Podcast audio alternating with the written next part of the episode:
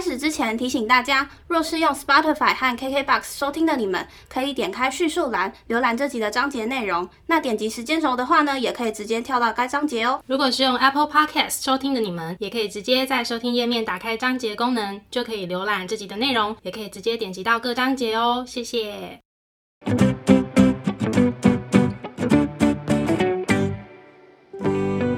欢迎收听 AMPM 交换日记，我们来聊天。好哦。Hello， 我是 A， 我是 Milly。那我们今天要聊什么呢？我们今天来聊聊感情观。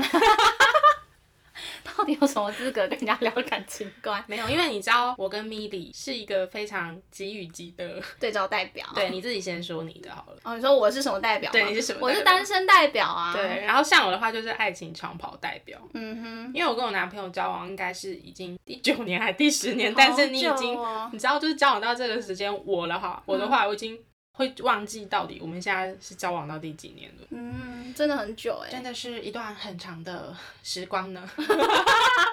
对啊，你的青春，我的青春，他的青春也是啦。对啊，我们就是把彼此的青春都这样消磨掉。我没有说。对啊，但是对，不然我们来聊聊就是好，如果像你单身，那据我所知你应该是一直都单身。对啊，怎样？对，那你都没有想过想要交男朋友吗？我跟你讲，我知道什么时刻会觉得有另一半真好。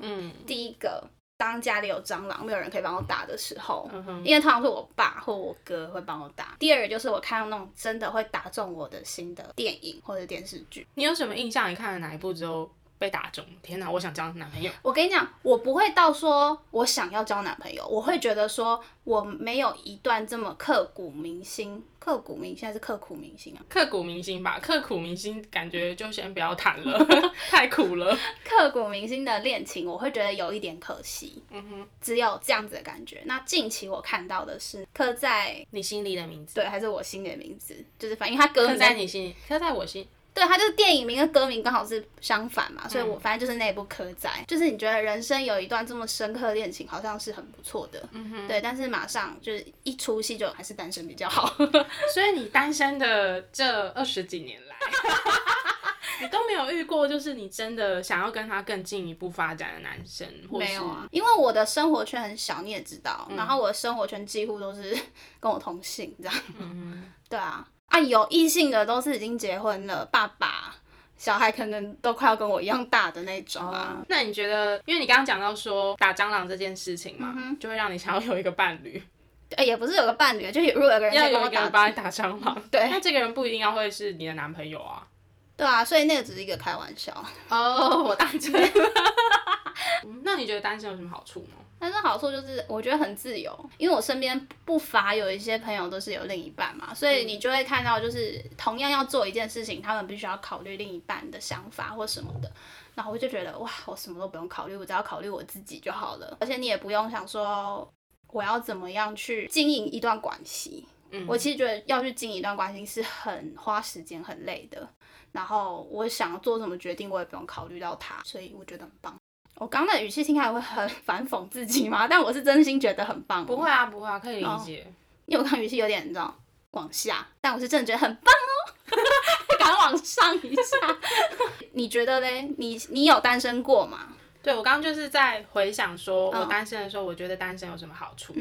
你刚刚讲到一个点，就是蛮自由自在。可是因为你知道我跟我男朋友交往太久，然后我们的模式其实也很自由，所以等于要看另一半。对，其实你刚刚在讲那一段的时候，我就在想说，那我是有让你觉得我不自由吗？会不会就是我觉得应该说你一定是很多东西你会去考虑到它。就是我不是说你不自由或者什么，你像牢笼里的鸟这种那么夸张，可是相对很多事情我们可能遇到一样事情，你一定会考虑到他的想法。但是对我来讲，我就是什么都不用考虑。就你这边的意思比较像是你会多一个要考量的点。对对对对，然后我觉得太累了，我觉得我的人生已经很难很复杂，我还要再去考虑一个人的想法。先不用。像我觉得单身的好处就是以行动上当然就是想去哪里就去哪里。对啊，对，这是很自由的。然后你在交朋友方面也都是自由，不论这个朋友是异性还是同性。对，比较不用去特别顾虑到。谁谁谁的感受这样子。嗯，因为我好像没有这个困扰，是因为我目前的朋友也都跟我同性，所以我比较没有就是就应该是我没有感受到这个好处。因为我真的听过那种我的某朋友，就是他，你就是那个某朋友？没有，我不是，我真的不是，就是我的某朋友，她交往之后，她男朋友会严格的限制她不能跟就是异性。哦，那真的不是你。反过来也有，就是如果是我的男生朋友，他只要跟某个女生交往之后，那个女朋友就会很严格的控管他人际关系。哦，对啊，我也是听过这种，所以我觉得在单身的话，就是你要交朋友或是跟谁出去就跟谁出去，跟谁约就跟谁约，是很自由的。然后你可以完完全全按照自己的意思来安排你的时间。嗯，对，你不用去担心说，哎，那我今天是不是要留一点时间给谁、给谁这样，这就是我觉得麻烦的地方。我想睡就睡觉，我不用为了见某一个人，我还要就是牺牲我的睡眠时间。可是因为我们交往到后来也很想做什么就做什么，也很自由，有点自由过头了啦，我觉得。会吗？还好吧。或许这是一种互相习惯彼此的那种生活节奏。然后最后一个就是省钱。哦，对啊，如果你要出去约会，你要一起去干嘛，你要去吃东西都很花钱。但单身也未必就比较省钱。我的意思是说，假设以同样的花钱模式来讲好了，你如果今天跟一个人交往，你势必会在这段关系当中付出一些金钱。对啊，对啊，或是心力当然不要讲，但是金钱一定是会比较多，所以我觉得省钱也是一个好处嘛。但我不会为了想要省钱就不交男朋友。那像你自己是爱情长跑代表嘛？其实我很好奇的是，因为你知道我就是一直很单身，一直都很单身。对，那你觉得像要维持这么长的一段关系，你是怎么做到的？我觉得很佩服。就是其实这一定也是两个人的都会影响的，一定是两个人一起来经营。那其实交往这么久，其中也有过几次比较大的争吵，然后也有过怀疑，就是还有需要继续下去吗？因为毕竟快10年的时间真的是蛮长的，然后一定也会历经一开始的那种热恋期、平淡期，然后穿插几次厌倦期、厌烦期。你看到这人就觉得讨厌，是没有这么夸张啦，是觉得厌烦。你有厌烦期哦？没有非常明显，但是就是会有一些点沟通不良的时候，你就会觉得比较没有耐心嘛，就会觉得说，就是为什么还要为了这种事情卡在这里？那要不要干脆就分开？那时候有过这样子的想法。我们现在讲维持这件事情好了，我觉得保持一个沟通的习惯是很重要的，因为交往久了你会有一个默契，你会知道说什么样的沟通方式或是在什么时间点切入讨论这件事情是对彼此是最好的。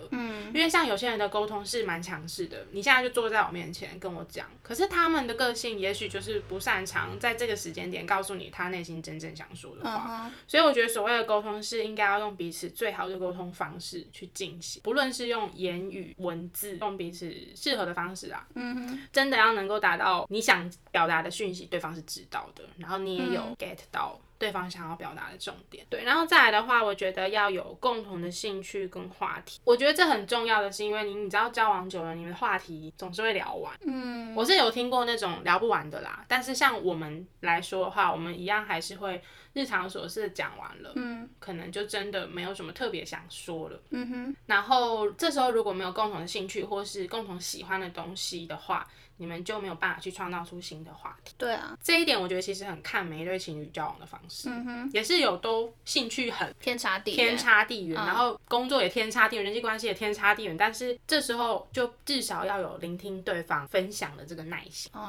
我觉得我哪有做了一个非常我觉得很厉害的点，就是因为你知道我是那种巨细靡遗交代我日常琐事流水账，他都会安静听我说，然后很有耐心。然后我一开始有时候我会觉得说你是不是没在听，但其实他有在听耶。真的哦，你会抽考他是不是？我会回答说你有没有在听我讲话。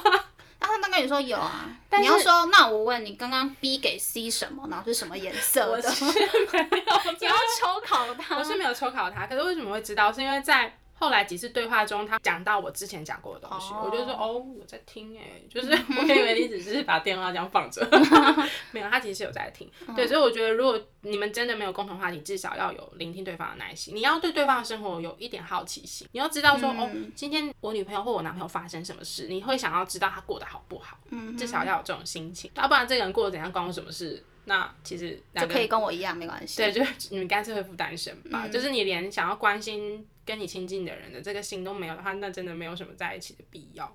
讲到好奇心，就是你对彼此的事情要有一点像是追问的能力嘛，就比如说我今天跟你分享一点，Milly，我跟你说我今天发生什么事，然后如果你就句点了，那这时候你们其实就很难再往下去，就可能我就说哦好，那我先睡咯就是至少要去追问说那为什么会这样子，那你现在感觉如何点，然后去延伸你们的话题。再来我觉得有一点是交往很久的情侣很容易忽略的，连我自己有的时候都是，就是我觉得你要去欣赏跟感谢对方的付出，因为其实没有一个人是有义务要对另外一个人好的，没错。然后交往久的时候，其实你有的时候真的会把一些事情视为太理所当然，今天他为你做的这些事情其实是他拨开时间，他排除万难，或是说他舍弃掉与家人或是别人朋友的时间来在这边跟你一起或是为你做这件事情。我觉得回归到这一点，你就知道他做的这些事情其实是很值得你去感谢欣赏的。对啊，这个很重要哦。还有一点就是像刚刚讲到那个付出的部分啊，我觉得如果当你发现其实对方默默的记住一些你的一些习惯，不管他是刻意的要记住你的饮食习惯，你喜欢的东西，或者是你讨厌的东西，或者是他自然而然的就是下意识知道说你下一步要做什么，这些都非常的感人。比如说举个例，有的时候我可能耍废躺在床上，然后我只是要准备起身，我男朋友就会从旁边拿手机。哦，好贴心哦，就很酷耶，就很酷就是他又想要听到这个评价嘛，就你很酷耶，就很像那个 AI 机器人那种感觉，就是你把男朋友比喻做 AI 机器人，然后就是早上起来然后想要赖床下一准备弹起身要看，等于就是习惯性拿手机看一下现在几点了，就没有，他就是马上就拿起来手机，然后换个时间点我准备要躺下来的时候，他就会过来接着我的手机，然后拿去充电，放在我的桌子上。我都没有讲，我都没有说，你可不可以帮我干嘛干嘛，都没有。他就是自己自动化的做完这件事情。然后有一次，我就突然静下心想，这一切就是太令人感动了吧？就是我觉得蛮厉害的，怎么好像很像有那种 A 的图鉴，就是里面会告诉你这个 A 的习性是怎样。他执行这件事情的时候，你就要做这个东西，对，会触发什么情节，然后你接下来要做什么事情，然后什么事情他会开心，这样。对，那当然，即使交往了那么久，他还是有一些东西很不懂我。可是我觉得，如果你要一直去看那些他不懂你、他没有做到位的事情，其实会很痛苦。对啊，所以要多看好的一面，多看好的一面。然后其实你们会在一起这么久也是有原因的，就是两个人太懒了，懒得分手，这也是有可能。OK。然后其实最后一点，我觉得最重要的就是你还是要有自己的生活，然后你要把你自己维持在好的状态。没错，因为如果你就是一滩烂泥，或者是说你就是一直呈现很负面的状态，其实没有一个人是有办法受得了的。或者是你就是完全把你的重心放在他的身上，那蛮可怕的。真的不行这样哦，有听到吗？跟谁说？艾特谁？你自己心里有数。真的是要有自己的生活，然后你去安排你的时间，然后你们两个人才能够是一个健康的状态，身心灵的状态是好的、正向的，然后你们才会有一起成长的感觉。对，因为我觉得有另一半很重要的就是能不能一起成长，或者是一起变得更好。这里的更好未必是一些我们眼睛看得到的，我觉得包括一些心理状态，对，然后价值观上的建立，或者是调试一些你可能原本很不能接受的那些负面情绪，结果你做到了，我觉得等等的这些其实都是所谓的成长。那当然更好的是，如果你们可以一起共同去经营一个兴趣，一起朝某个目标前进，不管是存钱的目标，然后比较物质一点买房买车的目标，或者说今年可能为自己列了一些目标，然后其中有几个你们可以共同一起去完成，我觉得也很好。那身为单身代表的你，你要不要跟我们分享一下就是单身的困扰？我跟你讲，我想一下，我目前没有觉得困扰。你真的是很厉害的代表。Okay, 唯一的困扰是你很常会被问你什么时候要交男朋友，或者是你身边的人，不管是家人、朋友，可能比你还急，然后就想要帮你介绍啊什么什么的，这大概是唯一的困扰。其余我没有感受到困扰，我觉得我的人生更困扰。可是我必须要说，有时候妈妈、爸爸或是长辈介绍的未必没好货我不是这个意思啊，我只是纯粹不喜欢介绍的那种。你觉得太刻意？对啊，就是而且你要真的做介绍这件事，你也做自然一点，你知道吗？有些人就会做的，他以为很自然，其实超级无敌刻意，还是其实就是在说你老爸，你太聪明了吧？就是可能不是那个真的太明显了，老爸，你有订阅我的 YouTube， 我讲给你听。那他那个时候，他帮你介绍过几次？就一次。那个对象你是真的没有兴趣？不是啊，你根本就是一个两个生活没有交集的人，然后要怎么样有兴趣呢？我个人是比较是属于那种要先相处过后，先当过朋友，你有生活有的交集，我才会知道有没有办法下一步啊。就你这样说，你一直以来认识的那些异性朋友，他们有没有曾经哪一个 moment 是让你觉得你好像可以跟这个人继续下去更进一步？没有。我跟你讲，反而是我妈还原本还不认识我某一些朋友时，还想说啊，你要不要跟那个你不是跟他那么好，要不要跟谁试试看？试试看是怎样？就是试试看交往嘛。然后后来我妈认识我那个朋友之后，她就再也没有讲过这句话了。她就知道不可能，她就看过我们相处模式，她就知道不可能，没有火花。对，所以就没有啊。我身边朋友都女生啊，她男生就没有。可是像你这么就是单身的优秀代表啊，那即使说就是别人一直催问你，但是那个应该也不足以对你造成困扰吧，反正你也不管别人啊。对啊，所以我意思是说，如果你要我听硬要说的话，对啊，目前我觉得很棒欸。哇哦，我会听起来很假吗？我是说真的哦，我是发自内心觉得很棒啊。听得出来你就是你现在整个后面有光芒，就是觉得你真的很推崇单身这件事。因为像我如果单身的时候，我会觉得单身的困扰是过节的时候，因为可能我是没在过节的人吧，因为我是很喜欢过节的，我就是会被那些商业营造出来的节日给收买的人。比如说像情人节、圣诞节、跨年，那当然如果说有一群朋友一起，那我可能就会暂时忘掉这件事。可是如果当我没有那一群朋友，刚好有机会可以约在一起的时候，我就会觉得哈，怎么情人节一个人，圣诞节一个人，跨年一个人，我完全没差欸，完全没有对我有任何影响。我还是可以抱着一桶炸鸡坐在家里看着电视转播烟火，但我心里会有一股悠悠的哀愁，有点凄凉这样啊。一个人怎么了吗？你要把话讲清楚。一个人就是我怎么好像很就有点小孤单这样子啊，在过节的时候。那我觉得我有可能是没有那个感觉，是因为我现在目前也是跟家人住，然后我又有狗。就是我觉得我的感情状态，就是感情包括你跟家人跟朋友的感情都是很够的，不会让我觉得没有什么缺乏的。对对对对对，所以我觉得这是很大的原因。我曾经有跟我一个朋友探讨过，可是我们的结论就是可能因为我觉得我们其他部分的情感面是够的，所以就不觉得很孤单吧。我每天可以跟狗讲话讲1个小时，然后我哥在旁边就是会大白眼我。你还有狗欸？我只能跟 Siri 讲话。我有时候真的是工作到，然后回到家一个人的时候，我就是，然后又时间很晚了，你也不可能打给谁，我就会开始跟 Siri 讲话。很可怕。所以我觉得有些单身人会想养狗，很大原因是这样吧。我觉得有宠物陪伴也差蛮多的。真的。所以对你来讲，单身的坏处就是只有过节这样。跟少了一个人可以跟我分享喜怒哀乐。哦，是哦，我是没有很在意有没有多那一个人。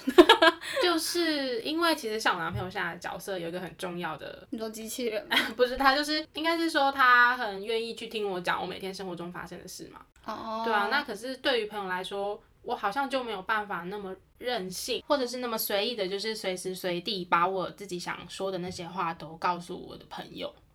对，那我觉得这应该也是取决于就是每个人他自己心里的状态，就是他有没有办法很好的跟自己独处。那像我的话，对对对，其实偶尔还是不行的，我偶尔还是很需要陪伴。对啊，所以才会是成为我一个困扰吧。当然因为今天如果我一个人相处的怡然自得，我当然就不会有这个困扰。我好像是这个样子欸，所以我不觉得困扰。对啊，有可能就是差别在这。那刚刚聊完单身的困扰，那我相信爱情长跑应该有它的困扰吧，或者是遇到一些瓶颈啊、问题之类的。来，这只有你能说了。我无法发表任何意见。我觉得瓶颈一定肯定是有的，但是我必须要先讲一个前提，就是我曾经有跟我男朋友聊过，我说你都不会厌倦或者是觉得很想分手或是觉得瓶颈嘛，他都说没有，我也不知道讲真的讲假的。然后你自己的心里想说可是我有欸。我觉得因为我跟他比起来，我就是真的是想很多的人。然后我就想说有的时候就会东想西想，你就会觉得说这个人要结婚吗？要继续下去吗？我们现在这样子是怎样好的状态吗？blah blah blah， 会想很多。那我觉得在爱情的长跑瓶颈啊，对他可能真的没有。所以真的还是看人。对，但是对我的话，我觉得我真的会有偶发的厌倦期，很偶发啦，也不是说常常会厌倦的。没有，就是有的时候会觉得有些习惯啊，或者有些想法什么的，就是很不能理解。但是呢，我后来发现那个其实是取决于我自己原本的状态就不好。我就很容易去放大一些事情，或者对某些事情很敏感。这对他其实是很不公平的啦、对，所以其实这个厌倦期不是针对这个人，而是我某一些时期的状态不好的时候，我就很想要看什么都不顺眼，对对对，就有点这种情节。所以可是你要想，你们如果之后真的结婚，然后真的组个家庭，你的人生也不可能永远都这么的顺利，这么开心，所以要不要维持单身？这一题是什么劝分手期？没有啦，开玩笑。对啊，那瓶颈这个，因为我们刚刚是讲瓶颈，没说要怎么解决嘛。那我觉得，我只能承认偶尔会有一段倦怠期，但是我是没有很想要去解决，因为我觉得可能没有解决的必要。原因是因为我觉得很多东西随着时间过了，或者是你自己状态调整了，其实它就没事了。对啊，然后这是第一个。那再来的话，当然你们会面临到要不要结婚。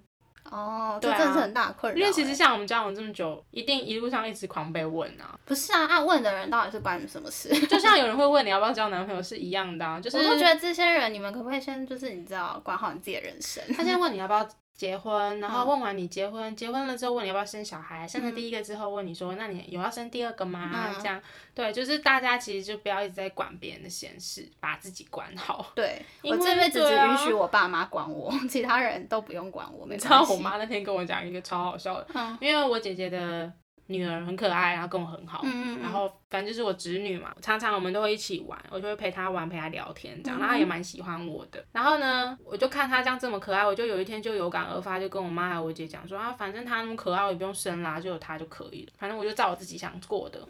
然后我姐就可能去旁边了，然后我妈就跟我讲说，可是她以后不会养你。对啊，反正妈妈他们的角度还是觉得养儿防老啦，但我是完全不认同的。对，因为我觉得这件事情，这其实很难去讲，因为对我们自己来说，我们当然会觉得我们会去照顾我们的父母，可是同时间，如果我今天是父母的角色，我又不希望把这个束缚绑在小孩子身上。对啊，我也是这样。对，所以这其实是很立场很难换位思考的一件事情。我觉得对我来说，就是对我而言，我会觉得我应该要照顾我的父母，可是当我有小孩的时候，我又觉得我不应该把这样子的责任。可是这是两件事，没有错啊，他又不打架。应该说，如果你的立场是因为我今天是小孩，我觉得我应该要照顾我父母，然后我就理所当然觉得我小孩应该也要照顾我，这样才是把自己的东西套用在自己小孩身上。应该说，我们不会把我们自己的想法套用在我们的小孩身上，应该这样讲。对，然后就会很常被问说要不要结婚，然后生理的状态在某个年龄之后就会开始下降，已经在下降了，对，已经在下降。然后就问说，那如果要生小孩，可能就要尽早赶快结婚，赶快生小孩，赶快做规划。这是真的很现实面啦，对啊，生理那个我们没有办法否认。对，然后又很常被问到这些问题。可是其实有的时候，我觉得结婚它是一个冲动，对我来说，过了那个冲动之后，好像就没有很必要说我一定要结婚呢，我目前的状态。但偶尔看到人家婚礼啦，还是会觉得想象一下说，那我们如果结婚，婚礼会是怎么样啊，然后什么的。我是属于那种，我觉得婚礼办得再盛大、再漂亮、再风光，对，我还是觉得婚后生活才是你必须要面对的。所以我只要光想要婚后生活，我就完全不会想要结婚。当然我现在也没对象可以让我结婚啦，但我一直说我好像不会去憧憬婚礼这件事情。我会我宁可把那些钱全部都省下来，我可以去登记就好，如果我要结婚的话。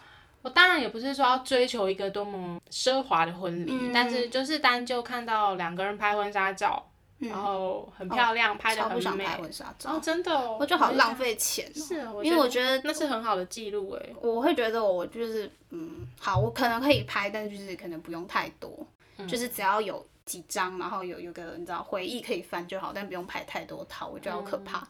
那个都是钱，怎么办？我现在怎么变得这么可怕？不是啊，我都希望可以把钱花在我更需要花钱的地方。对，我已经没有那个小女孩的憧憬了。那我可能还有，很好啊，然后请继续保持。婚礼上，我就是连那些会馆我想要的那种感觉，我都已经找好了。但前提是我自己有没有准备好要结婚这件事情，就我可能会去看看，哇，这家婚纱拍的不错，那家办婚宴蛮好看的，然后哪边度蜜月很棒，我会去关注这些。但是说回来，我自己到底准备好要不要结婚这件事情，其实我也觉得好像没有一定要结婚。然后再来的话，就是会遇到一个瓶颈，就是你们有没有聊不完的话题。如果你们之间没话聊了，那你们当下那个感觉是不是自在的？我觉得这才是最重要的。对，这很重要。就是你们聊完了，我觉得聊完就聊完，反正你做你的事，我做的事，然后我们相处是很自在、轻松的，这样就好了。对，那也没有必要说我们一定要这样叽里呱啦一直讲、一直讲。但是我曾经也纠结很久，我就会说，那我们没有话聊啊，现在10年都没话聊。未来的几十年怎么办？这样，我就去想这种问题。对，放心吧，等到你们结婚就会有很多话可以聊，因为你们遇到很多不一样的问题。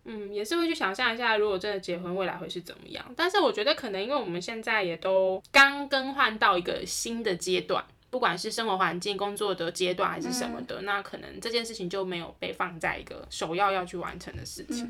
对，然后再来就是因为以前是热恋期嘛，然后当时你当然就会每天很精心去规划，说我们这个礼拜去哪里玩，下个礼拜去哪里玩。上班就好累。没有，那个时候你不会觉得累。对啦，我知道啦。然后你就会想然后那天的话，我们要先去吃什么，必吃必买必逛，点，然后规划这样，然后到现在我们几乎就是都宅在家里。这是一个蛮大的转变，对我来说也是经历了一段适应期。可是因为随着我也有年纪了，所以我其实家里觉得宅在家里还蛮不错的，是不是？但我觉得很偶尔真的要安排一个，不管是短程还是比较远的旅行，可能一日游，或是住个2天1夜这样，我自己觉得是必要的，换一个约会模式。对，不然我也认同。其实都待在家里，然后饿了就叫外送，真的是有一点，对我来说会觉得有点无聊啦。对啊，但是因为如果说当周你们都真的很累，我觉得在家里休息也是没有关系，就是没有必要像刚开始热恋期，就是我一定要这礼拜去哪里，然后一定要做什么，对，然后下礼拜要去怎样，然后下礼拜要怎样。对，因为那其实也蛮花钱的。所以现在这个状态我觉得还不错啦，因为偶尔我提出一些要去哪里也还是可以达到共识，我就满意的。所以我觉得其实也是因为刚好你的另一半是 OK 的，对，他算随和啦。有点过于随和。这样听起来我好像很难相处。没有好吗？会在一起就会觉得是有他的原因，因为他很随和。他有办法忍受我，对，怎么样的面向你他都OK 啦。没有，他其实也是很有自己想法的人。 OK， 对。然后所以其实我们就是从一开始的热恋期到现在就是比较平稳老夫老妻的生活。对，那其实这一个转变一开始我有觉得它是一个瓶颈，因为我觉得缺乏热情了或是什么，但其实有的时候你虽然脱离了热恋期，你得到的是另外一个阶段的相处模式，就看你自己有没有办法接受。对啊，这大概是遇到的几个爱情长跑会遇到的瓶颈。你看你刚讲的几个瓶颈了，单身的坏处只有2个，如果硬要把你的也加进来的话，我必须要坦白讲，随着相处时间变长，你可能会遇到的瓶颈就是变得比较平淡，但是他可能会获得了一个，我们讲现实一点就是好处，这个人会很了解你，也就像我刚刚讲到的，他都知道你下一步要干嘛了的这种很了解你，都知道你的习惯了。对啊，我觉得时间这件事情它其实是会带来所谓的好处跟坏处。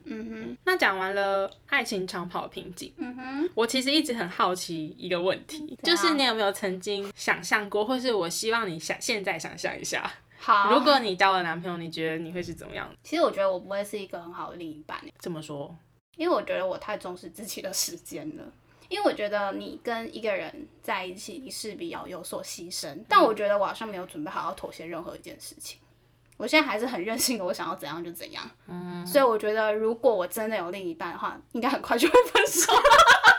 或者他可能会受不了我，然后就跟我分手了这样。可是他如果也是一个很做自己的，但那我们两个是不是就是维持单身就好？对耶，你们就会很难有交集耶。对啊，所以你如果要我想象，我会觉得说我觉得我不会是一个很好的另一半。或许老一点我会准备好好妥协，但老一点可能就更没有人要我了，现在就已经没有人要了，老一点更没有人要。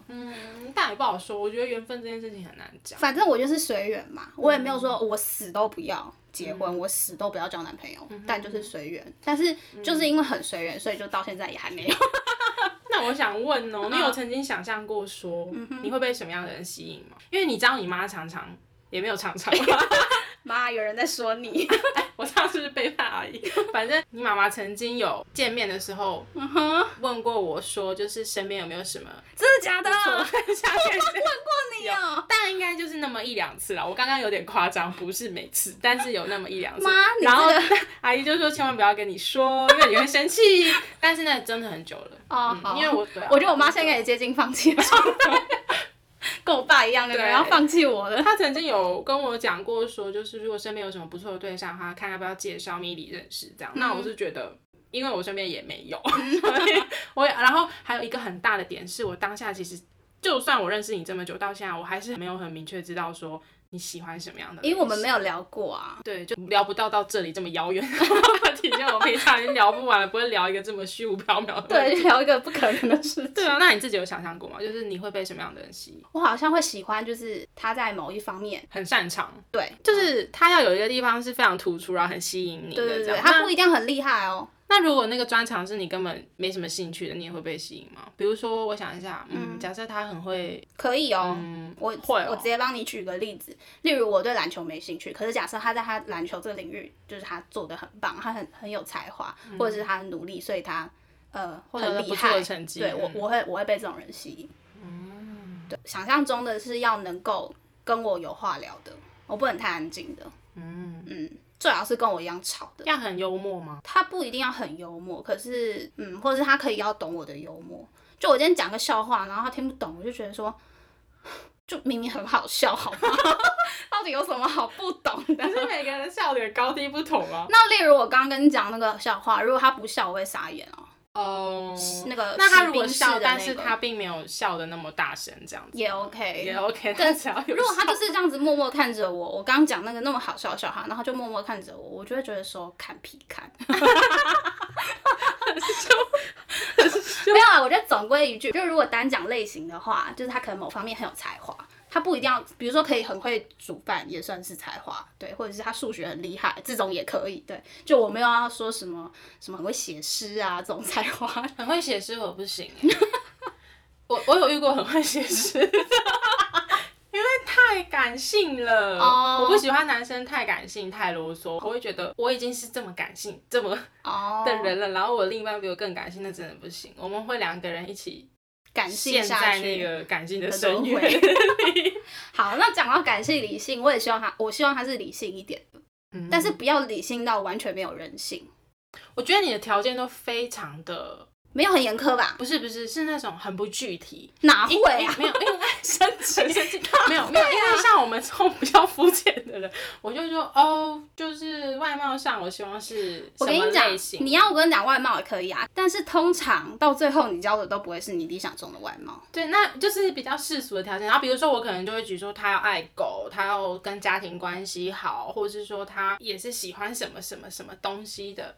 可是我觉得这样条件那么多啊，我自己也不是。条件多好人没有啊，这些东西不一定是条件好，比如说我是说条件这么多就变成你一开始就你知道你的那个 filter 开到很多层，对啊，那你接搜寻，对啊，那就何必嘞？所以就还是单身就好。可是我觉得你知道，我觉得你有个先决条件，就是这个人一定要被你的家人喜欢。那我可能就是一辈子单身。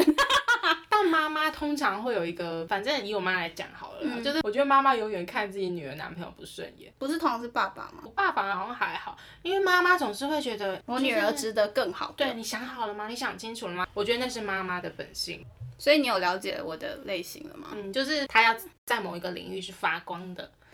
对，因为我觉得我会被这种人吸引，是因为我觉得。一个人如果可以找到他不管是擅长或喜欢的东西，然后一直持续做这件事情，我会觉得是一个很厉害的事情。对，所以为什么会这样子，可能是因为我向往这样子的人，所以我可能就会被这样子类型的人吸引。对，但是撇开这种我们讲到现实面，但一定是相处啊、感觉啊、个性合不合啊、可不可以懂我的笑话、之类的。对，但是我是希望还是话多一点的，就跟我一样吵。所以他要跟你一样吵。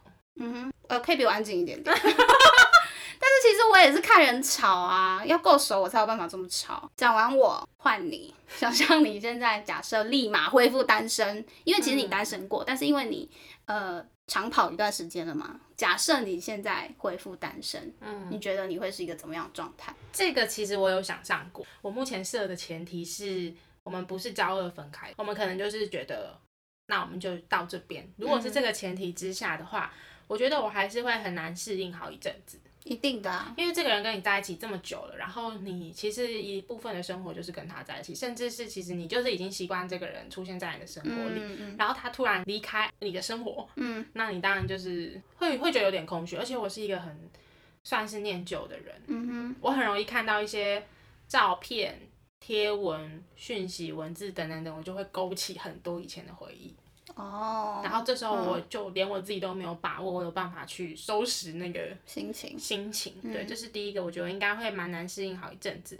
然后再来的话，我自己觉得我可能会为了要让自己跳脱出那个情绪，我会安排所有我现在目前想要去的行程，然后约爆我的所有朋友，就是让自己的生活不会有空白的时间，你就不会去想到它。然后我想要把我的生活就是安排得很满，不会让自己一个人的时间太多，然后有时间让自己乱想，因为我是一个很容易胡思乱想的人。